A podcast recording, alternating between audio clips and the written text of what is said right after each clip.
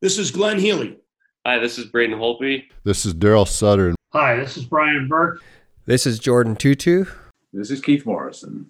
This is Kelly Hrudey. Hi, this is Scott Hartnell. Hey, everybody. My name is Theo Fleury. This is Tim McAuliffe of Sportsnet, and you're listening to the Sean Newman Podcast. Welcome to the podcast, folks. Happy Monday. I hope everybody had a great weekend. It was a scorcher, and it's only getting hotter. And I tell you what, it's heating up in the old podcast studio. We got a great one on tap for you today. Before we get there, let's get to today's episode sponsors Carly Clausen and the team over at Windsor Plywood. They are the builders of the podcast studio table for everything wood. These are the guys. As you know, deck season is upon us. May have had a couple of scotches with the oldest brother there a couple weekend or a couple weekdays back, uh, and Windsor is stocked up in their micro pro sienna brown treated lumber. So if you get a backyard project on the go, stop in and see the boys uh, and ladies for that matter at Windsor Plywood, or just hop on your phone, do what we all do, and do a little creeping on their Instagram page. Whether we're talking about mantles, decks, windows, doors, or sheds, give them a call 780 875 9663. Trophy Gallery, downtown Lloydminster, is Canada's supplier for glass and crystal awards.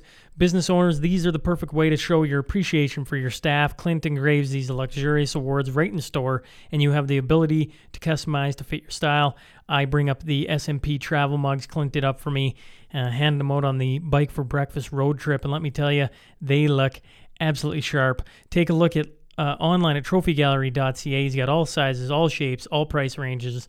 Either stop in today downtown Lloydminster or visit them trophygallery.ca. They are Canada's award store.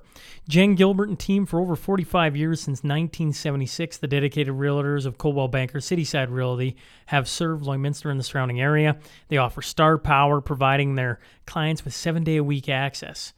Service is a priority because they know big life decisions are not made during office hours. That's Coldwell Banker, Cityside Realty for everything real estate, 24 hours a day, 7 days a week, 780 875 3343. Mortgage broker Jill Fisher. Now, obviously, her name says it all. She probably serves the areas of Lloydminster, Bonnyville, Cold Lake, and Vermilion, and she's looking forward to working with you for all your mortgage needs. She can help uh, clear up some of the confusion or maybe the fog surrounding your mortgage and uh, what rates can do. Maybe you can get into a new rate. Maybe your mortgage is coming up. Maybe you can do an early renewal. All that jazz.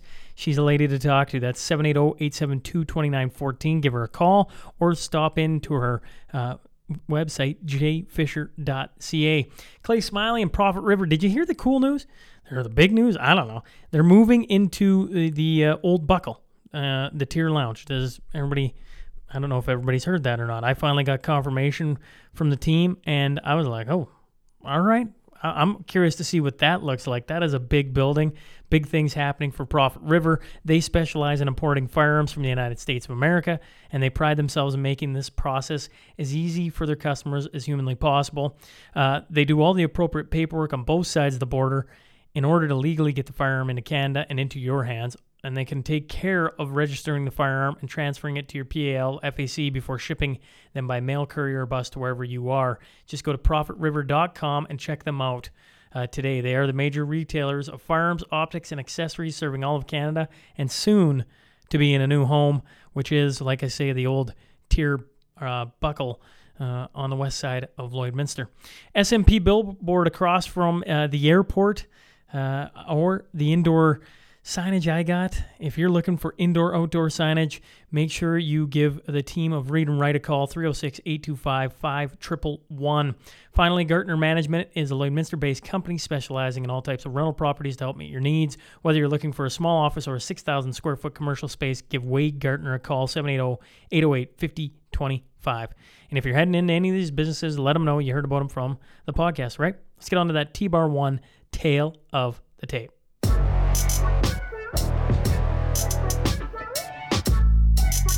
Originally from South Africa, he's been a medical doctor for 15 plus years, a family man and concerned citizen.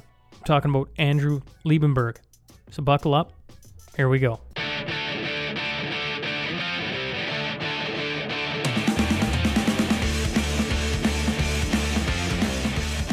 Welcome to the Sean Newman podcast. Today I'm joined by Dr. Andrew Liebenberg. So, first off, uh, sir, thanks for uh, hopping on. Yeah, my pleasure, Sean. Good to meet you. Now, I, I want to hear. I'm, I'm so excited to have you on. I've been trying, like I said, to um, get anyone from the medical background to just come in and um, tease my curiosity, right? Because I'm we're all going through this, and to have somebody in um, in the field come and freely be open to talk about questions and like just kind of see where my brain goes because there's a lot of concern out there. And uh, for somebody to come in, and I keep pointing it out to you before we start. I mean, you're not an old guy. You got young kids. Uh, as we both know, there's a lot at stake of you coming in and, and maybe um, putting yourself in harm's way to talk about these things. So first off, I want to tip my my cap to you for coming in, um, and we'll get into that. Um, but I just want to say it. I'll probably say it a bunch of times today. I really appreciate you coming in this room and doing this with me. Now, what on earth were you doing today? We we get started late. You're out on the North Saskatchewan. You want to give our, our listeners a little taste of what on earth you you're up to these days? Yeah, so um, me and a few friends from Vermilion took our kids paddling on the North Saskatchewan today. We jumped in at the Elk Point Bridge um, and headed downstream um, east. And what a beautiful afternoon. But my friend who planned it, I just looked at the distance and I thought I'd make it here on time. um, I didn't realize we were we were having a late like afternoon stop and picnic on an island, and then we were paddling back against the current, um, back to where the second car was, and then you know how what a mission it is, with the two cars and and plus ten kids, and, but it was a lot of fun. Yeah, my apologies for being late. Oh, I'm not worried about it. I, I was saying to you before, I got the, the three young kids at home sleeping. It's quiet in here. I had a coffee. I feel great. I got 10 kids on the North Saskatchewan. Is that like. Well, I mean, it was a beautiful day. The water's high. There are a couple of gentle rapids, so it's it's fun for them. Um, I was on a stand-up paddleboard, which is uh, it's nice full body exercise. I, um, I grew up next to the ocean, so I grew up surfing, so so I enjoy that. Yeah. Well, maybe you could give uh, a little bit of your background to the listeners to kind of give them a feel of, uh, you know, that's a nice local flavor being on the North Saskatchewan. Yeah. Um, but maybe a little bit of your background just to let them know who we're talking to here. Right. So I'm South African. Grew grew up um, in a small town near Cape Town, southern tip of Africa. Um, we moved here 2016. Um, I've been I um, graduated from med school in 2002. Also have a, a, a degree in medical science in pharmacology and physiology. I've spent six months in a lab doing drug trials, early drug trials in animals um, which was a fascinating year. So I've I've spent extra time in the stats, in studies, all all of that, and then I also have a, f- a four-year Master of Medicine degree in family medicine, and in South Africa it was focused on rural medicine. So we kind of trained in everything. So I'm a I'm a generalist, a jack of all trades. So in a rural hospital where you don't have access to specialist care, you can do a bit of everything. You can do emergency surgery, take out appendixes, that sort of thing, obstetrics, cesarean sections. I've done a six month stint in ICU, so I, I have a, um, a, a, a good grounding or comprehension of that. I worked in a neonatal ICU.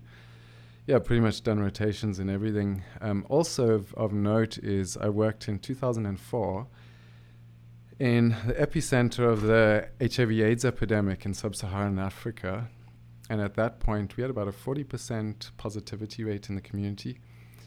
I was running as a junior doctor internal medicine ward of 50 beds, um, female female patients, and most of my patients with HIV/AIDS were young mothers, and because that community, the husbands would work in the mines, so they would come back, bring bring HIV home, um, in, in, infect their wives, and you know we had a lot of a lot of young children who got it through pregnancy and breastfeeding. And the tragedy is, in in 2004, we did not have access to life-saving antiretroviral therapy, and antiretrovirals had been out for over 15 years which is really it's something to stand back and reflect on. So if you're in a first world country, you had full access to antiretrovirals. Our government just simply couldn't afford to roll it out, so they were they kind of had a blanket ban on it. And doctors who were standing up trying to get access to ARVs for their patients were actually losing their jobs, which thinking back now, it's it's an injustice of huge proportions. You know, I think the first antiretroviral um, AZT was um, on the market in 1987. So yeah, and I think that's why I'm quite passionate about early treatment of, of COVID and repurposed cheap drugs that we know a lot about. They've they've been out there for a long time. They have very well known safety profiles. They cost nothing because they're off patent and um, so I'm a, I'm a huge advocate of, um, of, of, of getting access to, to those to those drugs and uh, yeah we, I'm sure we'll ch- chat about ivermectin later. I do want to say at the start that um, I I take my the ethics of medicine incredibly seriously. The the ethical foundations, my my oath and also the the CanMeds roles, our, our roles and responsibilities given by the the um, the, the, College of um, you know it's the, the Canadian the Royal College of, of Physicians and Surgeons. I take that very seriously. As a family physician, I am a real advocate of patient centered care. Um, and we'll get into that, but I do want to say that I, I speak for I'm I'm I'm not um, my views are, are not the, the views of Alberta Health Services or Vermilion Hospital. Um, th- yeah, this is this is just a, a, a chat bet, bet between us, and I know it's it's kind of choppy water. I, I went down some rapids today on my stand-up paddleboard, ma- managed to stay afloat, so I'm I'm hopefully gonna gonna um, yeah do do the same tonight. Well, I always say. Um, you know, eh, you, you hear the things going on in the states or over in Europe or wherever, and I always go, well, it hasn't it hasn't happened here in Canada yet, or it hasn't happened in Saskatchewan yet, right? right. And I'm I'm talking about all the things through uh, the pandemic, talking about Ocean Weisblatt, a young kid getting arrested on in Calgary for skating on an outdoor pond, and right. and things like that. Uh, there was a lady arrested in Lloyd um, for not wearing a mask in uh, the indoor pool and now, once again, I don't know the full stories that go mm. on, but when they start hitting close to home like that, guys really, you know, um, really got to take measure of what's going on out there. And so, for you to poke, poke your head up and walk in this room, I I fully understand, you know, um, what's what's at stake here for you. So I do appreciate uh, you coming in. Now, I got to ask, uh, going back to South Africa, mm-hmm. you said doctors were losing their jobs for standing up for trying to get the right treatments into South Africa? Well, they they were, yeah, there was just huge um, pushback from from the government, the the the, the, gov- the healthcare system, and with threat to their jobs. Um, you know, people who were medical directors of, of hospitals and that were were um, losing their jobs. I was I was young, out of my depth. The day I started intern- on my internal medicine rotation there, the internist resigned and they didn't have a, a stand-in, so so I managed that ward on my own.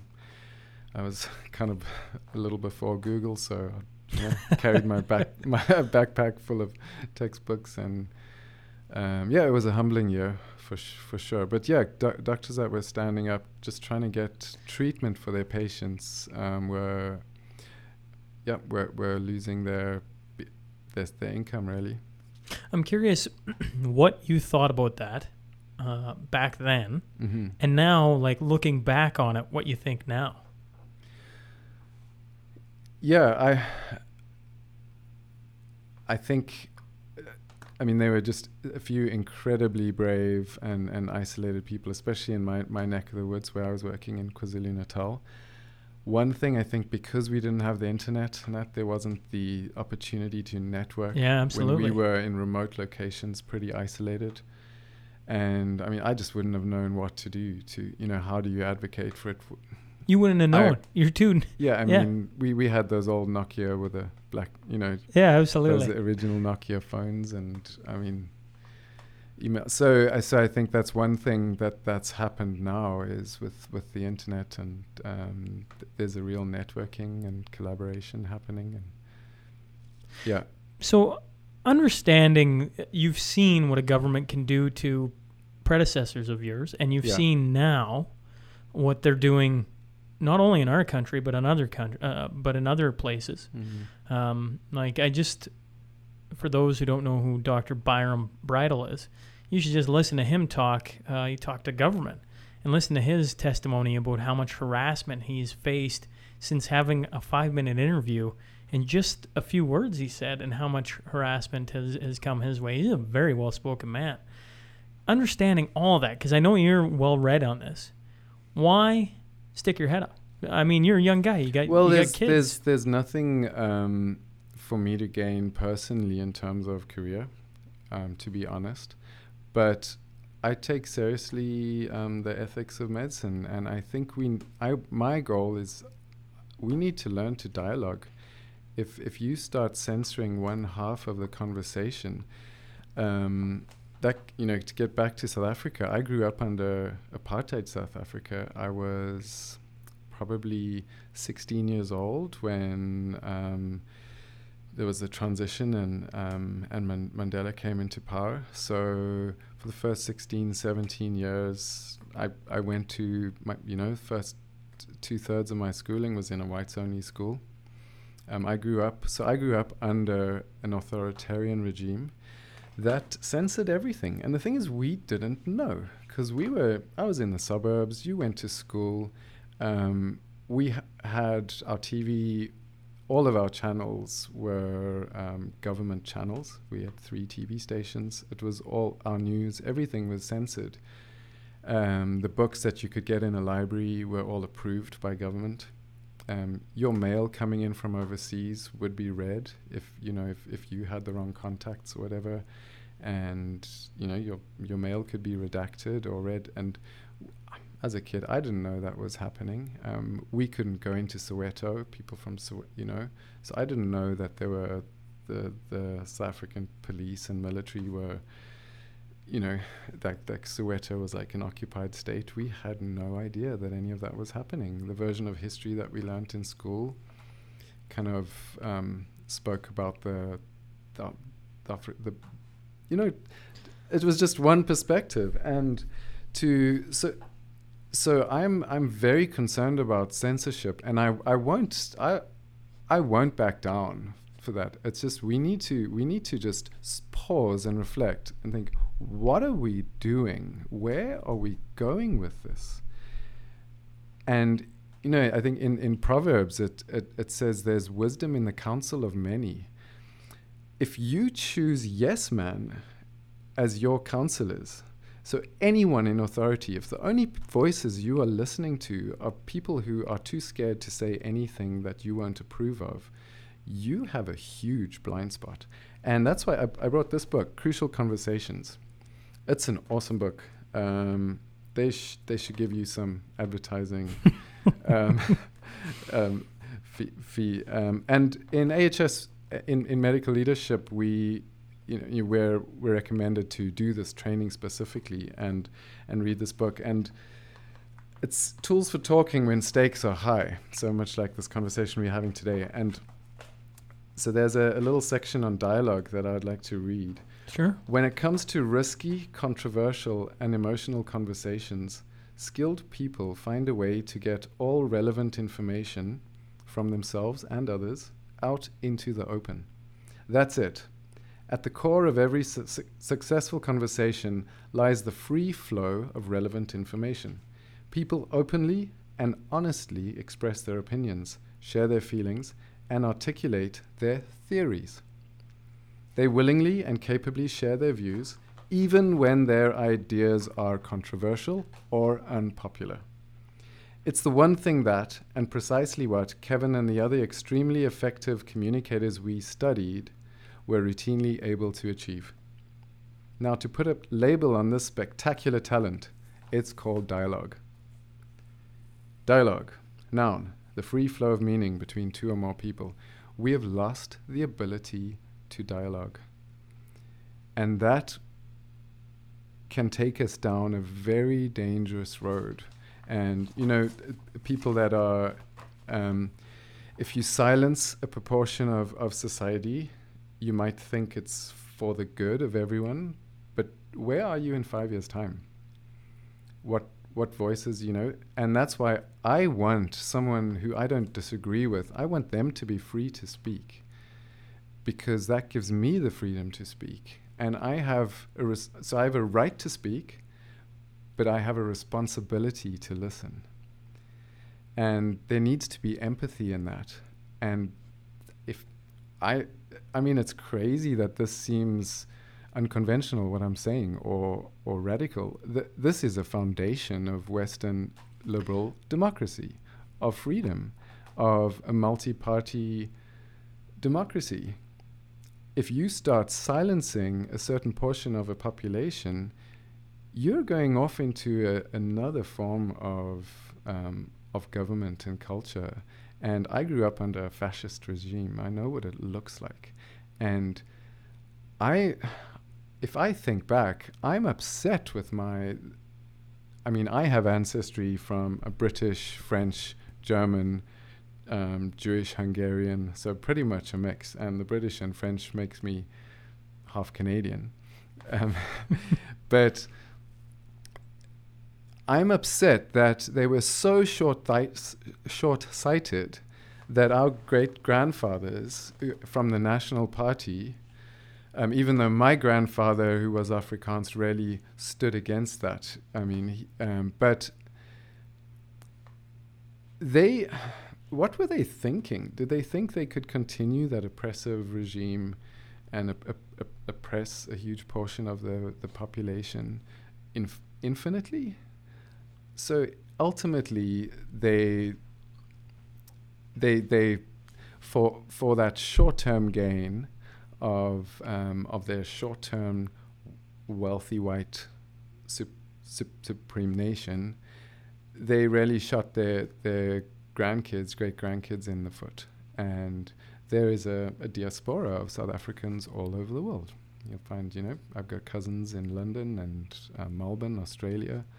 Um, we're we're and it, it, it goes back to to those decisions. So I this is so crucial. We I think we're we're sitting, you know, we I mean a lot of people say COVID is like a pause and we can use it to make wise decisions in going forward.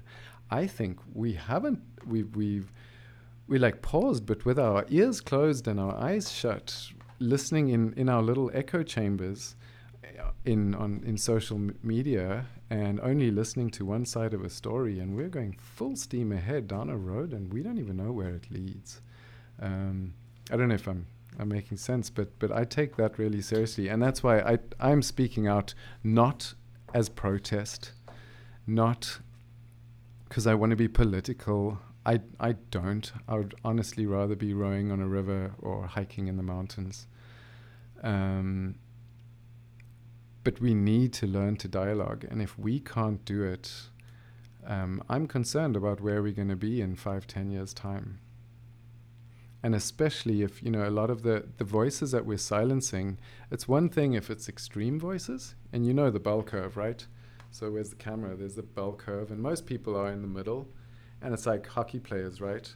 If to get in the NHL, you're in to get in the NHL, you're you're in that um, you're an outlier like um, Malcolm Gladwell in his in his book, you're in that three percent or yeah. less. What's it in? Um, but most people will be there in the middle somewhere. Most hockey players, far from NHL level, um, and then you'll get people that just can't skate or hit a puck, whatever, on the other on the other end. But but everything kind of has a bell curve with with anything from height to weight to um, and what we're doing, we're not silencing and censoring the extreme voices. We're silence we're silencing and censoring pretty middle down the road people like Dr. Pierre Kory, the ICU physician in the States. Um, he's like middle, like spot on. He is not fringe. Um, Dr. Bridle is you, you, listen to him doc, he ain't extreme at all. Actually, I was just gonna say like, um, when I listen to you talk, it's it's amazing that more people like yourself aren't, and I shouldn't say that there are lots of people out there doing it, but on mainstream media they don't this type of talk gets pushed to the back burner or silenced or tossed around and and and not pushed out to a lot of uh, a lot of people. And the ability to produce and talk about and push fear has never been more evident in my lifetime than right now and still going on. It is still going on and it's it's even coming from the opposite side now, right? Where uh, the vaccine uh, if you if the people who don't want to get a vaccine, even their fear mongering push on why you shouldn't, like, it's palpable at all places. It just is. And Yeah. the ability to just talk through it's it's been the last month, Andrew, has been really cool to watch because there's been more doctors and more um, specialized people stepping up and talking. And they're very much like you. They have to uh, they have to back it up by talking like I'm not this, I'm not this. Here's my credentials, blah blah blah. And then they talk, and they're talking exactly like you, and just just very common sense, which is like enjoyable to hear. And honestly, it gets through to me way more than pushing the fear. The thing is, is a lot of it doesn't grow up the social chain be, or the social media chain because social media feeds off of uh, the extreme takes on both sides, Yeah. and they skyrocket. And you got to do your own research and cut through some of the BS to get to where you are. Yeah. And it's really interesting to hear your take of where you lived in apartheid. You're not the. I've had a, a chiropractor in town here, Fred Murray. Um, I do archive interviews, and if people haven't listened to that, you should go back and we dig into him growing up in South Africa and living in apartheid because it just it blows my brain that more people wouldn't stand up against that. But now you feel what a government trying to censor and push a message really feels like. We did not know. That's the thing. That message never got to us. And I remember my dad was a pilot. I went with him as a teenager, I went with him to London on a trip. And there were, he took me to the South African embassy and there were people protesting outside. And I'm like, what's, what's that about? And yeah, he, he had a conversation with me about what's happening in, you know, in the rest of the world against, and we had no idea that it, it was just because we lived in this little censored, curated bubble, and it was, you know, the only we we only heard one side of the story, and that they try to perpetuate that system. And I think once they, and this is interesting, in 1994, no, it was 1992. There was um, a, re- a referendum to the to because only whites could vote, right? So there was a referendum whether one, we should open up the vote or not. But now you must understand the white population was less than 20% of the population. So if you open up the vote, you're giving away power, guaranteed. And there were some kind of far left wing parties whose slogan was like, kill the farmer or let's push the whites into the sea. So it was scary, but it was an overwhelming yes vote. We need to, we need to, we choose democracy. We're going to open up the vote. And there was that two year process. Mandela was released. There's an awesome movie called Invictus um, around that with a Springbok rugby team at the time. We won the that the World Cup that that you know after opening up. It was an amazing time, and it was like having you know having your eyes opened. But until that referendum, I mean, we were just living in a bubble, and and I think people who a lot of people who were awake had to actually flee. Um, lots lots of people like there's a famous poet who stood up, Afrikaans poet Breyten Breytenbach, and they they lived in exile many folk left left the country, lived in, in exile. Many musicians, there were um, lots of South African jazz musicians. Um, so lots, and so they got the advocacy out there. But living in the in the country, it was kind of like the Truman Show. yeah, Like the Jim Carrey Truman Show. yeah. I mean, that's if you live in a censored world, right? I mean, and you think, wait a minute, there, there's something going on here. But yeah, I mean, that's an extreme example, but it's But it's I not. lived through but, that, right? But I mean, it's like how many times I'm sure uh, my listeners uh, think like me at times. You just go, mhm. like something's just off. Like this, this feels like what is going on? And I, heck, I, I think all of us are pretty rational people, but when they start trying to divide you and push out these like things, you just there's no way to like and then they don't allow you to talk, and you're all like, you know, like think of the, some of the stuff we've had to deal with over the last 16 months, right? Like nobody in your house. Anywhere you go, there's a mask on. No congregating. All these things. I can go down the list of Canadian uh, rights and freedoms, right? And then you don't talk, and all you see is social media pushing the extremes and media pushing the, the same numbers over and over and over again. And I mean, that's why I go back to this fear and the stress and everything else. Like it, Mm. it is palpable. You could cut it with a knife. It was so thick there for so long, and now, you know, it feels like we're coming out of it. But I don't know. It's it's a strange, strange time to be alive. And maybe there's always been strange times to be alive. Yeah. Heck, you certainly lived in a country where it was um, difficult, shall Yeah. we say? Like to to come out of that and see that must have been an odd sensation to look back and, and go, wow, like I had no idea. And now to see what's happening in Canada must be almost surreal. Well, it's it's certainly unexpected, but it's not just kind of it, it's the world, right? Yes, and I think. Sh- sure, democracy is messy, and it's it's not that efficient. A, a totalitarian system is very efficient, like in- incredibly. If you've got a leader who doesn't have to worry about the four-year election cycle, if you know you're you're you're in for the next 20, 25 years, you can play the long game. You know, so how just on an economic how do you compete with China economically with their system and I and um, but we need to reflect and not just you know em- embrace things like surveillance. And there's a book um, y- Yuval Noah Harari he's a historian and a philosopher. And he talks on he's got a book called 20, 21 lessons for the 21st century. And he's talking about this um, fourth industrial revolution. Yeah. i mean we're going through explosive change on so many levels.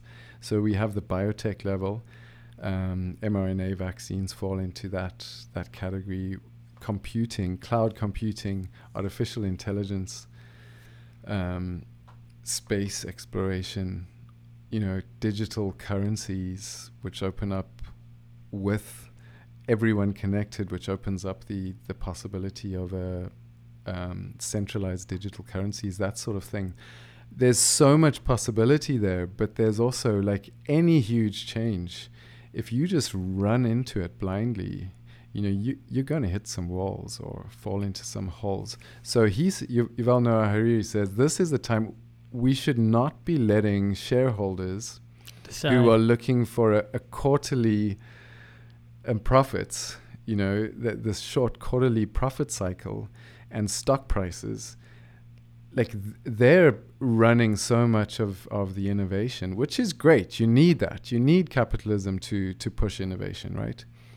But if if they have if if it's people with the big bucks that have all the voice, and you have your philosophers and pastors and just your old people who've lived, you know, your elderly, instead of being locked up in long-term care homes, if they if they actually have a voice and say, well, I would I would just pause and think, what do we want, and is this going to take us there?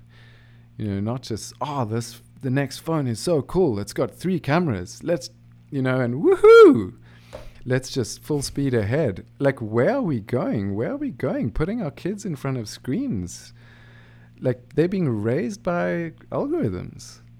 Like, that's, they're going to, th- their whole mental makeup is going to be different from my, like, from, you know, over, over one or two generations, the, the change in, in um, culture and um, on so many levels is the, the change is so huge. So you need to pause, reflect, and think about what's the game plan here. We've got all these amazing tools. We've got AI, but are we just going to go full speed ahead because we want to beat China?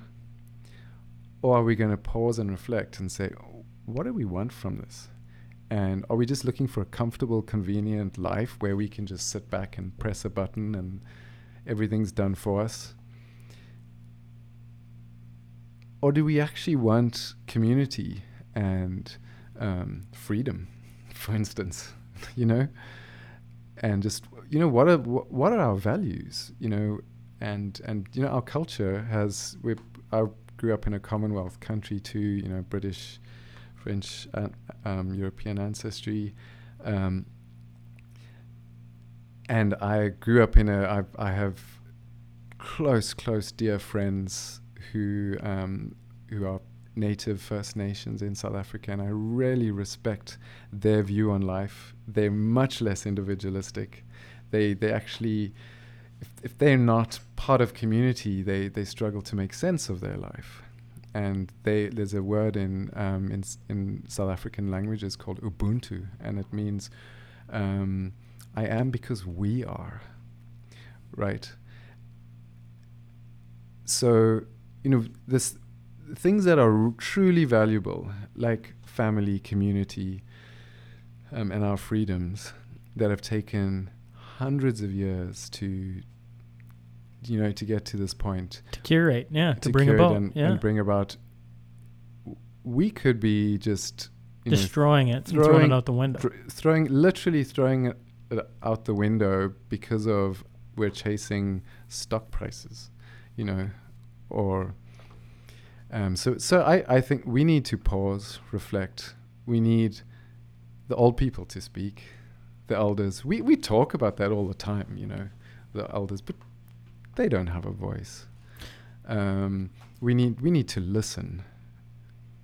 We need to imp- start conversations and dialogues where people have opposing opinions because that's normal right especially in a diverse country like canada and we need to reflect and and think before we just bar- barge ahead I like how you bring up uh, the elderly. I I read a book uh, about a big bear uh, chief around this area, Right. right? Indigenous tribe, and um, one one of the things that I found interesting. I brought up this example over and over and over again because as a young guy, I always thought.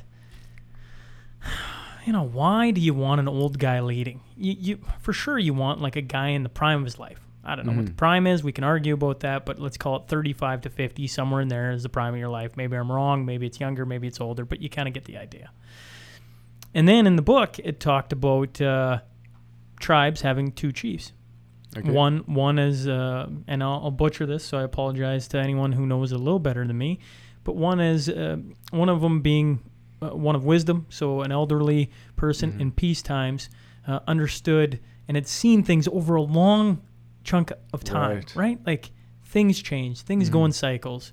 Um, you know, for them dealing with the, the harshness of the weather, knowing where to go to hide from that, maybe maybe understanding the, the cycle of the buffalo, where they're going to be, that type of thing, right? But he's seen things over longer than a five year span. You know, he's he's Yeah. got wisdom on his side. yes And one of the cool things about being in here, Andrew, is being doing interviews for the archives. I've got to interview people who are 99 years old or Hmm. and and can tell you they don't remember money, right? Like think about that. We didn't have Wow. money. That's like whoa. That's Wow. that's that's it's like taking a time machine and going back in the past and Mhm. and hearing some stories. But then the the other the other uh, chief they had, the other leader, was a wartime one, and it was the guy that I think of, right? The the, the energetic, go out, we need to win this or we don't survive kind of thing. Mhm. And they had the two, and I, I hear what you're saying because that that makes a lot of sense to me, right? Like, you know, what is going on? Like maybe we just need to, guys. Like we've we've got all this data on X. You know, I, I want to pull us back into. Um, I, I find this chat so fascinating. Just understanding now your background. Um, this is what I do. I love hearing this story and, and Mhm. where your where your brain goes and and some of the experiences have you had that are shaping why you're sitting in this room right now. yeah It's fascinating to me. I'm I'm so curious about um, what's going on right now. Is there other doctors in the area? Are you just on an island? You got a little flag, and everybody thinks you're the crazy man for coming and sitting in here and wanting to talk about kind of, you know, the the vaccine and some of the rollouts that have been going on, and and and kids getting the vaccination and things like that. Are you on an island, or are there tons of people, just like there's tons of people like me that want to talk about it, but do not want to get in front of a hot mic and talk about it? Um, I've many colleagues um, have have shared things with me that that they would not feel free to to share openly, for sure. And I think one one big issue is you know clinicians who are actually treating patients have a very different perspective and even a, a, different ethos and foundation from public health. And one needs to understand this. Public health is important. And up until now, public health would have been, you know, you focused on your, your, your general health promotion and health prevention. So you have your vaccination programs, and these are developed over many years, and that, you know, to, with the aim of, of preventing illness. Um, and then you would have little outbreaks of, you know, Hep A or a C. diff, or you know, you have little maybe a maybe a specific bug, an MRSA in a long-term home, and and then it's it's kind of appropriate to go and lock that down, and it's it's like firefighting, right? Or um, and you you focused on these things, and so to have a, a global pandemic you know that that public health model I think we need to up you know as we as we exit the emergency because the emergency is really really over um, or at least there's we have a lot of data now a lot of understanding um, as opposed to early 2020 yeah so we need to think okay is the is the public health model um, missing something? Is it lacking? And I think if there were more clinicians that had a voice, people like um, Pierre Kory, who's a frontline doctor, they're part of the front the FLCCC frontline critical care um, clinicians. They're in the U.S. and they were ICU team, and they were treating people on the ground. So if you have someone on a ventilator that could die in the next couple days, multi-organ failure, doing doing poorly, and you're an experienced ICU physician, and now their team, right? He he wrote, he's uh, one of the authors of um, the point of care ultrasound textbook in ICU. So he helped to pioneer one of the game-changing um, growth areas in ICU medicine and critical care medicine. Other people on his team, there's um, other authors on his paper and other other physicians on the FLCCC. Um, Dr. Marik, who's incidentally or also originally South African, he's the second most published ICU physician in the world. So to call him fringe or to silence him, it's just counterintuitive completely. And now they so they clinicians, they have a sick patient in front of them. They can't and sure just because they want to treat this patient doesn't mean they're anti-vaxxers, right? That's absurd. Like vac- vaccines are one of the pillars of a pandemic response. It makes sense. Just like prevention of spread is. Those are two pillars and they're both important and you need to figure out and you need to go and look down like how do you do quarantines? And that's going to be a huge debate over the next years. How do we effectively do quarantines and do lockdowns work? You know, how do you use masks? Because I know lots of problems with them. They're actually not used properly and um, and I'm not advocating for any position there, but we're going to reflect on that, go through lots of data, and we need to figure out okay, how do we do this in future without destroying the middle class and shutting, you know, um, pushing everyone into debt and locking up kids at home and stopping sport for you know that's a vital part of, of a healthy lifestyle for a kid. And, and we can we can talk about that later um, so those two pillars. But in the meantime, this ICU physician who's got a, a, w- a m- huge amount of experience has a sick patient in front of them. You're going to try and treat that patient. So you're going to, like a clinician, you're you're a, a detective. Um, you've got a unique patient in front of you with a condition, but there's always individual factors. So you're going to interpret your, you're going to do an, and take a history, look at comorbidities, you're going to do a physical examination, you're going to do special investigations, blood tests and scans and all sorts. And then you look at all that and you think, okay, so this is going on. It looks like this this looks like a hyperinflammatory response centered in the lungs and now affecting the kidneys, and they're in acute renal failure secondary to that that and um, and then oh, and we've got blood clotting going on here. And you don't have to wait for a peer reviewed study sponsored by a big pharmaceutical company before you give a blood thinner or before you, you use steroids. And they were incidentally using steroids long before dexamethasone and prednisone were approved by the WHO and came trickled down in protocols because it takes time for, for big agencies to sift through data and and they were told at the time you're doing the wrong thing. And um, it appears it turns out they were doing the right thing and they were doing it, they were ahead of the game. But it's because they had a sick patient in front of them and they were using their toolbox to treat that patient. And we've we've got this pharmacopoeia at our disposal. Just like a hockey team you, you know you've got a set of of tools. You've got a toolbox and as clinicians, we've always been free to use that within an ethical framework, always considering risk and benefit. And they've pioneered, um, along with you know, actually treating um, people with with COVID nineteen with a lot of repurposed drugs that, ins- unf- you know, are cheap, which is a good thing, but it's a not not a good thing for shareholders and, and, and for big pharmaceutical companies off patent cheap drugs and we can talk about that more. But I think the perspective from a clinician as opposed to a public health, um, where they're sitting at a desk looking at numbers, you're looking at population level things. So you're always looking at it's it's numbers. You don't have a real person in front of you, and that's a game changer if it's a real person. And I can share some real stories if if you like. I would through, honestly, through I, I would I would certainly love to hear some real stories. I think for the area specifically, to hear some real stories kind of brings it home. It's it's it's right. It's uh, one thing to hop on and hear about uh, um, oh Francis, Dr. Francis Christian at a Saskatoon, which like is literally right there.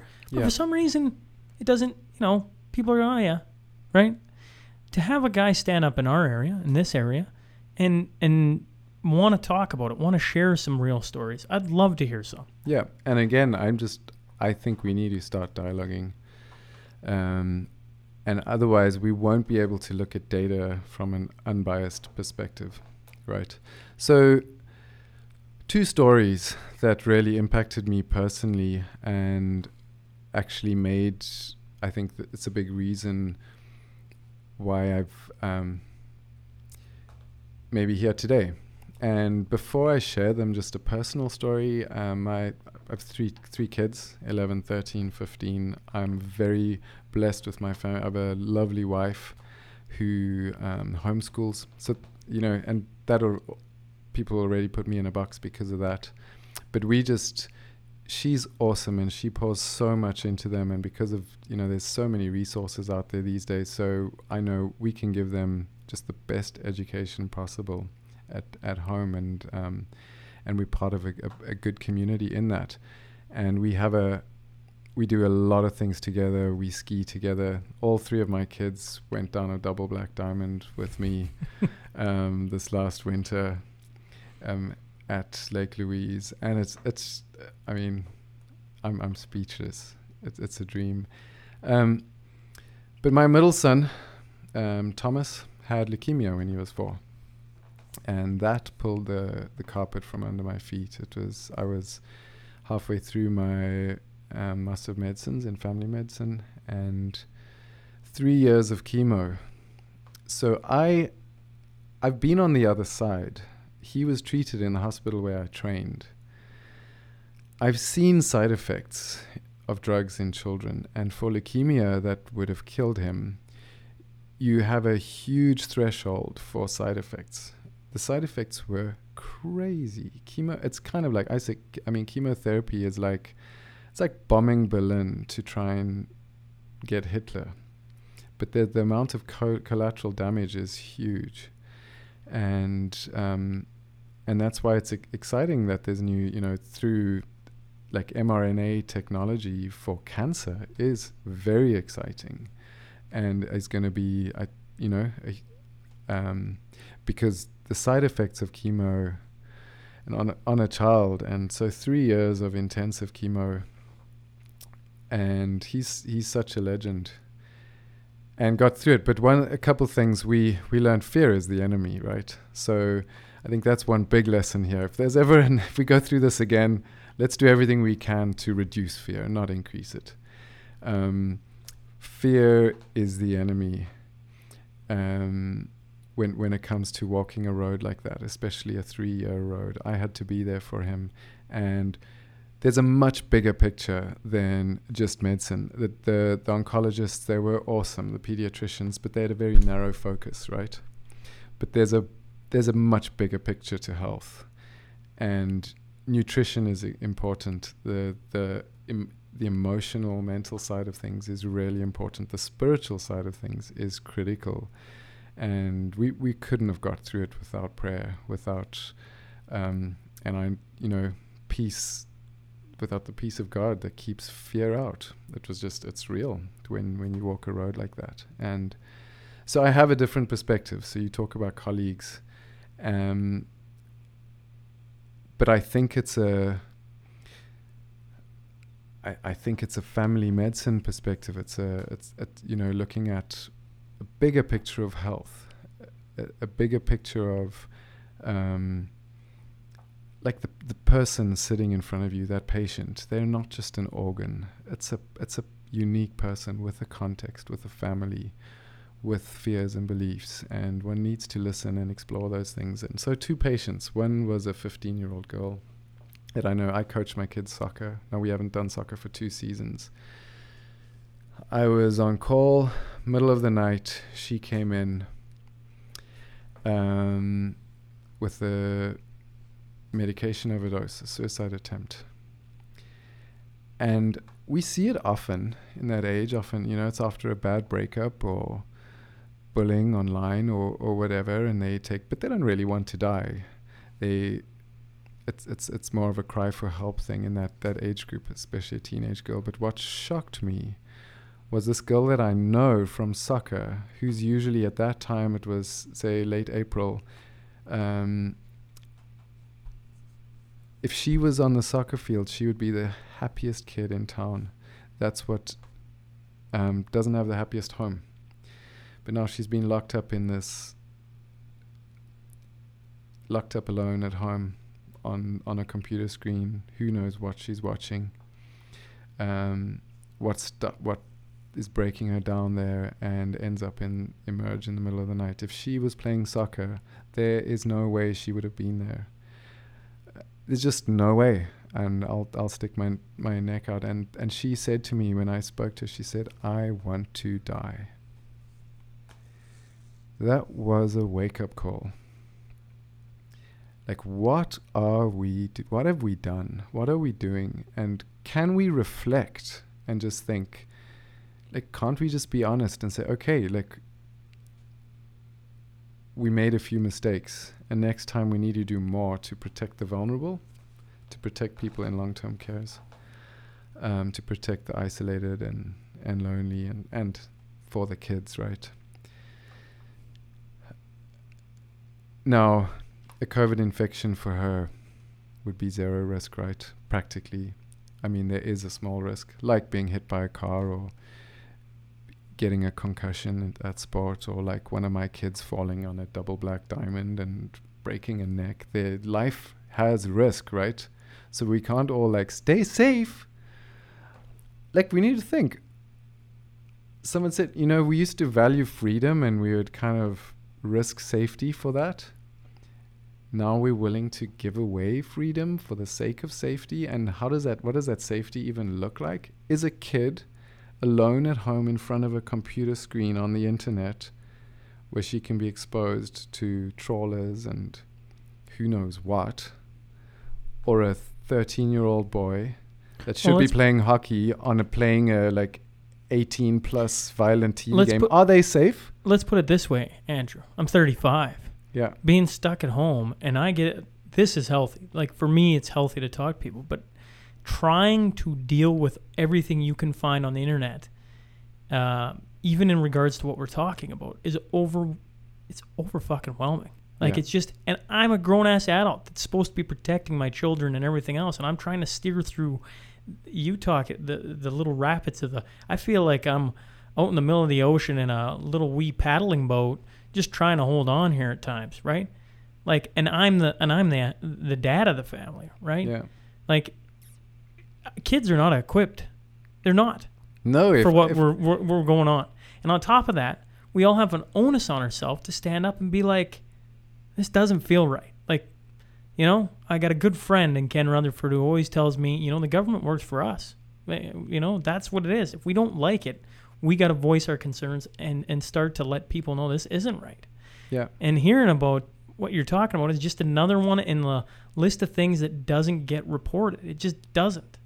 Yeah, and this is just really important dialogue. Like, so we we're keeping our kids safe, but what th- there's been no conversation about how to keep a 15 or 14 year old boy who's h- now doing school at home on his own with internet access every day where he can click a couple of clicks and he's on a on on a hardcore porn site where was the effort in keeping that kid safe? I don't know how I would have done that. Like if if I was 14 it's alone at home on a computer with internet access, would I have been listening? Would I have been in maths class or what? I, you know, where? Um, yeah, or violent, you know, violent TV games. If, um, just whereas kids should be out playing hockey or whatever. And sure, maybe I in indoor rinks weren't weren't the safest place to be, or, or could could be um, areas for spread. But there, there's like how many sloughs and ponds and dams in All of know Canada. all over Canada, like. Where how much money and there's so much money printing going on. If there was a little subsidy for each town to pay for a farmer to keep a little a pond clear with with a skid steer, and put up a couple nets, and kids can go and change in their their parents' car, and you just play non-contact hockey where you know you you figure it out. How do you play h- hockey and and keep two meters? You would come up with some rules, and kids could be out there having fun. Big Well, fresh air. The, like, be- the best one I saw was exercise. was tag, and I was like, ah, how do you play tag with little kids? And they use noodles, and I'm like, that's still fun. That was still actually I was playing tag with the kids, yeah. our kids, with noodles, and they thought it was the greatest thing in the world. And now I don't know. That doesn't translate exactly to hockey, but that's called being creative about the situation. Yeah. And I think like one of the challenges as a soccer coach with kids to to stop kids bunching up and actually if you watch a European football team how they're spread out over the Yep. field and the passing and it's just beautiful to get kids to do that. Now this was actually an opportunity to t- teach kids real soccer because you want to socially distance on a good in a good soccer game, right? Um, so I think we missed opportunities there. I think we um, kids have there's been a huge disservice to children. So that was one story. The other one was a um, lady in her 70s, and because I work in a, a small town now, I do I primarily do anesthesia. So I've also been in a bit of a bubble, and we've been focused on surgical catch-up. So we've been intensely you know we've been been doing a lot more surgeries than usual to get through numbers and it's kind of a we've been very fortunate that that we haven't been sh- shut down um, except in that initial time. So we've been pretty efficient at, at our hospital but it's also kind of sheltered me from frontline care of, of people with covid. But I do do I, w- I work in the emergency department too and because I do anesthesia I'm called if for intubations so I was called for an intubation. Um, lady in her seventies, very very obese, and obviously that's a huge risk factor. So she had the AIDS and age and um, obesity, and I know I know her because I'd she's difficult. Yeah, I'd I'd met her in the hospital before through another encounter, and I know her daughter and I know her grandkids and that's one of the challenges in working and blessings of working in a small town is is you you actually know your patients and you you get to know people you um they're not just a number. And it makes it very real. And her lungs were failing, and the, the the ICU team in the city had said we we need to put her on a ventilator, we need to intubate her and, and ventilator. But we all know the prognosis when you go that route, especially with her weight. Um, the the prognosis was really low, and it was just a a very very touching and and challenging time with watching her daughter there knowing this could be the last time she she speaks to her mom and they prayed together and there were tears and she knew she might she might not wake up. She might wake you know she'll either wake she could wake up in a, a hospital in the city. Um, she could wake up on the other side.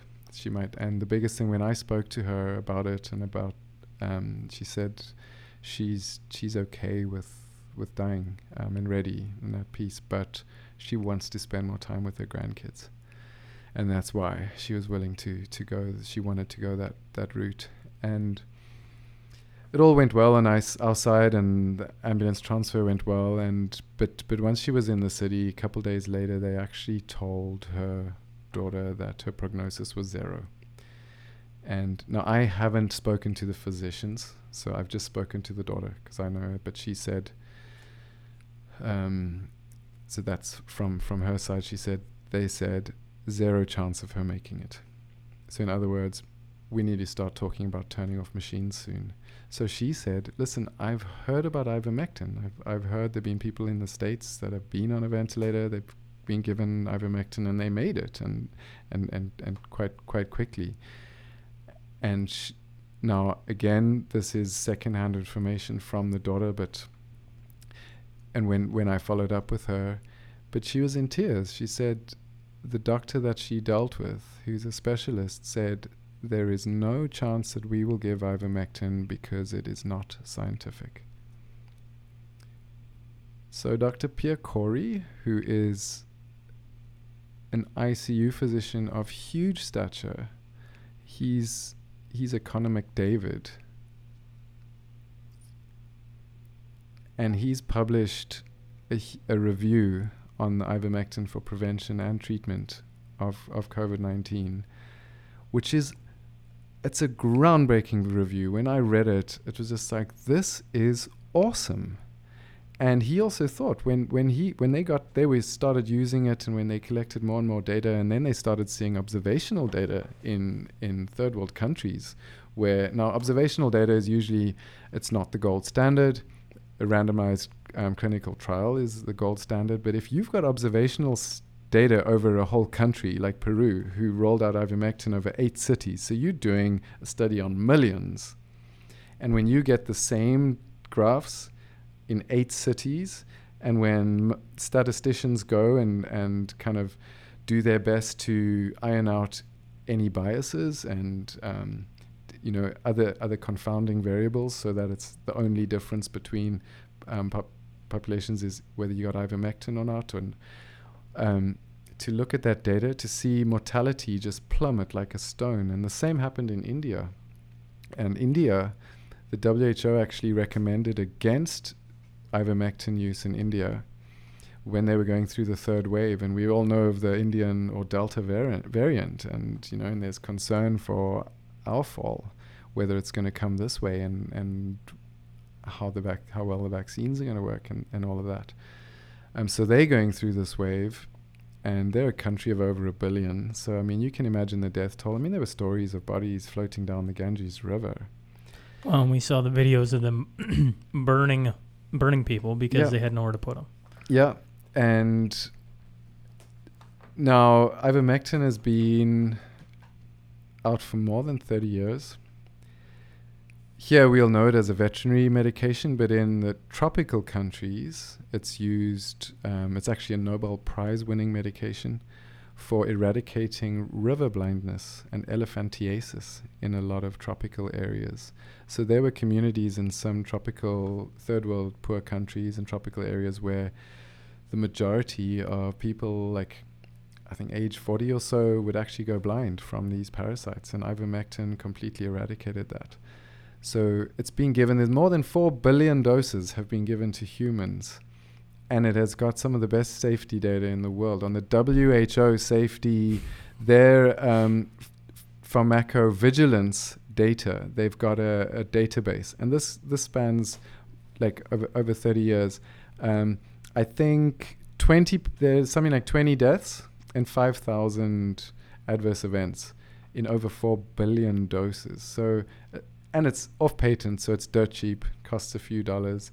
It's accessible in third world countries because they use it for, for parasites. Now, people say, oh, but that's just, it obviously doesn't work because it works for parasites. No, the reason people started using it, and if one honest goes and listens to, um, there's a great talk by Dr. Pierre Kory on the Dark Horse podcast. Podcast, yeah. Bret where, where where he he actually explains it, and there there was some scientist who's who was doing studies on repurposed drugs, and looking at at effectiveness against different viruses because we haven't made that much progress in antivirals.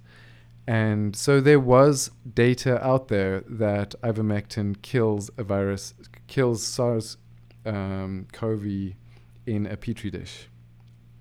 So that was reason to start using it. Now, just because it works in a petri dish doesn't mean it's going to work in a, Yeah. a human body. You might not get the same concentration, etc. But if you've got a a known drug that's been used on that scale, more than four billion doses, that's dirt cheap. The only problem is though, and its Achilles heel has been that no one's going to make a huge amount of money from it.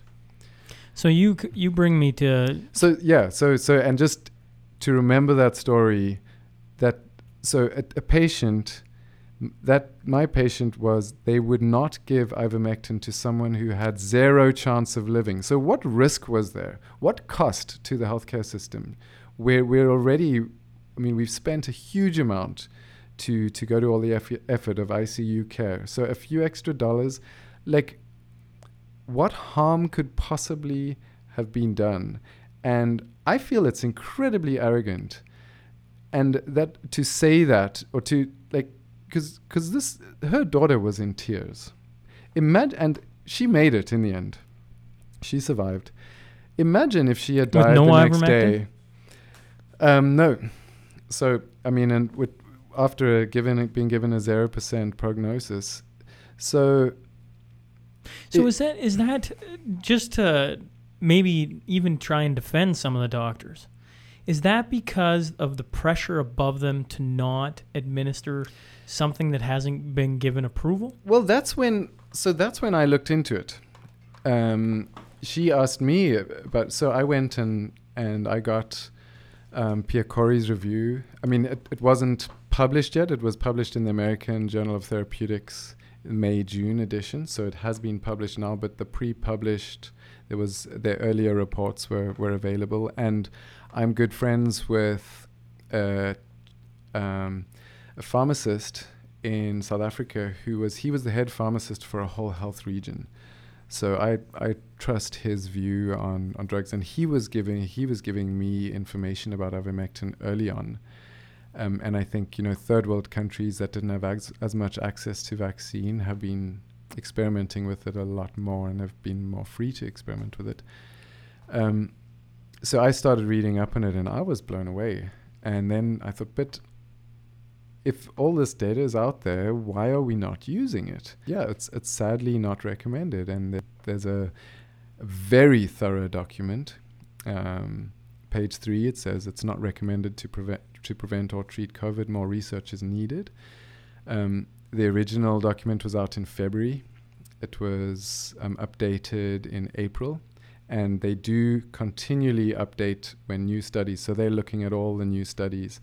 So I've actually, as an advocate for for early treatment, um, which by the way I do not see why why it should threaten a vaccine rollout, because that patient in ICU or a patient who's just been diagnosed vaccine it's too late for a vaccine, right? So that patient, and as a clinician who sees sees real patients, um, you want to be able to give some them something, and um, you know, and the, the more tools, the better. The more options, the, the the better. So and I understand more now what, what some of the issues are. But but anyway, so so it's still not recommended. I, the last time I looked was So- a couple of days ago. But if you read through the actual, because on page three the summary recommendations say it's not recommended. So I went and spoke to our hospital's clinical pharmacologist, and she showed her Pierre Kory's review, and she was like, "Wow, this is awesome! This is a game changer," and and I said, "Will you find out more if we can access it?" Because I'd also been to all the pharmacies in town, and their college was saying we can't use it. And I showed them the review, and they, um, you know, they're like, "Yeah, that looks great," but our college says it's not licensed for that purpose. But we always do stuff off license. I can use propofol, which killed Michael Jackson, to treat a migraine in, in Emerge, based on a couple of studies that, that shows that it, that it works. Um, So this is it's off this is license. So this is something new to you then. Like well, as- this as- was this it perplexed me. So so I went and went through that whole document, and now I'm not on on the level of a scientific advisory group, or you know, I'm a generalist. Okay, um, so I don't pretend to know more than I do. I'm very aware of my limitations, but as far as I can see, but you know, but I, but then I trust voices like Pierre Kory and his team, who are ICU heavyweights. Now, if you can read that whole document, they mention in there, I think there were seven trials. Six of them are randomized controlled trials. Now, a big a big issue people have said, safety is a problem. No, I don't see why safety of ivermectin would be a problem, but we can go into that. Um, because it's been out for so long, and if you look at the WHO safety data, it's actually amazing. Um, and the other thing is that they say a lot of the trials they're not big trials. They're done in third world countries. They're not done in North America. They're not done in Europe. So then the question is, why have we not been doing lots of trials? We've had how much time now? Um, you know, Pierre Kory was, I think he presented to US Congress in November of 2020 already about ivermectin, expecting it. He, he thought the pandemic's over. And he was just blown away at the response. that there was just silence from from the public health agencies and all that. So we've had time, right? So, but if you go and, and but sure, if if trials, if the quality of trials is poor, you can't always act on that that data. But I I went and read read through that, and there are six randomized controlled trials there that that scientific advisory group actually say are um, fair to good quality and they show mortality benefit they show icu admission benefit um, they show effective prevention so there was one interesting study in in Pierre Kory's review where in Argentina they gave they they wanted to look at whether it, it helped to prevent COVID in healthcare workers. They took 1,200 healthcare workers. They didn't randomize it because of the ethical issues around that. It was so that was a bit complicated. So they gave them the choice; they could opt in or out. So 700 or so patients um, decided to take ivermectin for, for prevention, and not one during the, the study period, not one of them got COVID. So out of 700 people on a preventive dose, and I believe it was a once weekly single dose. So it's kind of like taking a malaria prevention preventative, um, just a once a dose, um, once a week dose. The group that didn't take it, so 500 or so patients, I speak under correction. I think it was 58 patients, something like that. 58 people got COVID, but I, I, I don't have the numbers in front of me. I speak under correction with that. But I mean, the statistical significance of comparing any number with zero is infinite, right? So, um, yeah, one. So, but the problem is, it's a threat to the vaccine rollout because I initially I was perplexed. But there's legislation because the vaccines are, are they have emergency use authorization. Yeah, so? I here's what- you talk about uh, knowing your boundaries or your limitations very well. yeah. Well, in this realm, I go, well, I know mine. I, I literally have not been a medical doctor, nothing, right? I just, I do all the reading like you. I, I've said Yeah. this. I said this on the phone. I do all the reading too. Like, I, I talk about it in groups, and I understand the ice, the tip of the iceberg, so to speak. But when you have people that are held in high regards in your profession say things like, "There's an avalanche of data supporting it," I don't need to know what ivermectin is to go. Well, it's preventative, and they obviously like it. There's there, you you talk about all these different trials. You talk about Pierre Kory and all the work he's done on the front lines and his experiences with it, and you just you you start to listen. And it's like sounds like it works, and then you bring up you bring up uh, well, this is the line that uh, when I heard it by Byron Bridle, I went, how isn't that like the headline? That is, we cannot have emergency use authorization of vaccines if it is recognized there are effective and safe treatments available. So by suppressing ivermectin as an effective um, treatment at the start of this thing, they can have emergency use authorization for vaccines. Essentially, is what I take from it. Yeah. So, because of that piece of legislation, it's a threat to the vaccine rollout, and vaccines are one of the pillars of a pandemic response. Yeah. They they're you know an im- im- import they play an important role. But but treatment of sick patients is also so. This perplexes me. Like, so governments have had the sweeping powers, sort of emergency powers, to redefine our socioeconomic landscape. Um, you know, you can shut down businesses, etc., etc.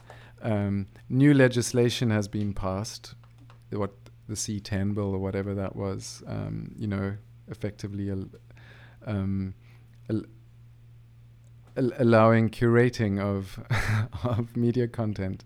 Um, why, if if that piece of legislation was in the way, or was a threat to the vaccine rollout, why not meet and, and change the legislation even just temporarily because of this pandemic? We're in this unique situation. So are we going to throw out this effective treatment because it's a threat a threat to the vaccine rollout? And like what are the motives here? We're throwing out something that no one's going to make money from. Um, why not just even temporarily get get a Supreme Court injunction or whatever to suspend that legislation temporarily. That says you can have ivermectin used, but still have a so vaccine. So we can treat so so so four pillars. Um, public health measures to limit spread, vaccines on either side, and then in the middle, treating sick people, and preferably early, because if you can prevent, and I know there's there's like, um, I think it's Dr. Peter McCullough says they've they've had in his ex- in his experience where they are, are able and free to use um, early treatment protocols, and that's the American Association of Physicians and Surgeons, and their protocols are on their website for early treatment, and they say the trick is to use it as soon as possible because you want to use it while there's viral replication. Um, you can prevent hosp- hosp- hosp- hospitalizations. You can reduce ICU admissions, and that's the, that was the whole reason for the lockdowns was because ICUs were being overwhelmed. So if you can, and even if it's a, a small, you know, even the those those who are maybe critical or not not sold by the data, even if it's a modest reduction, maybe the third wave of lockdowns was not necessary. What what difference would that have made for small businesses, for families, for kids in school, for kids in school. et et cetera, et cetera. Um, so yeah, it, it just perplexes me the um, and I think that's one of the big lessons and something that we need to dialogue about. And you know, public health agencies globally that are essentially hiding data and standing like Merck, they changed like there was never an issue with ivermectin safety, but now all of a sudden they've put out a statement on their website that they have safety concerns around ivermectin. So, and that's Well, you want to talk about strange. Hey, folks, thanks for tuning in. This was part one of Andrew Liebenberg. He'll be back on Wednesday with the second part of his episode. Uh, if you enjoyed this, make sure to subscribe. Um, leave a review, share with your friends. Uh, appreciate all you guys tuning in and and giving me your feedback on what you think of um, you know all these conversations. So we're gonna catch up to you guys Wednesday. Uh, until then,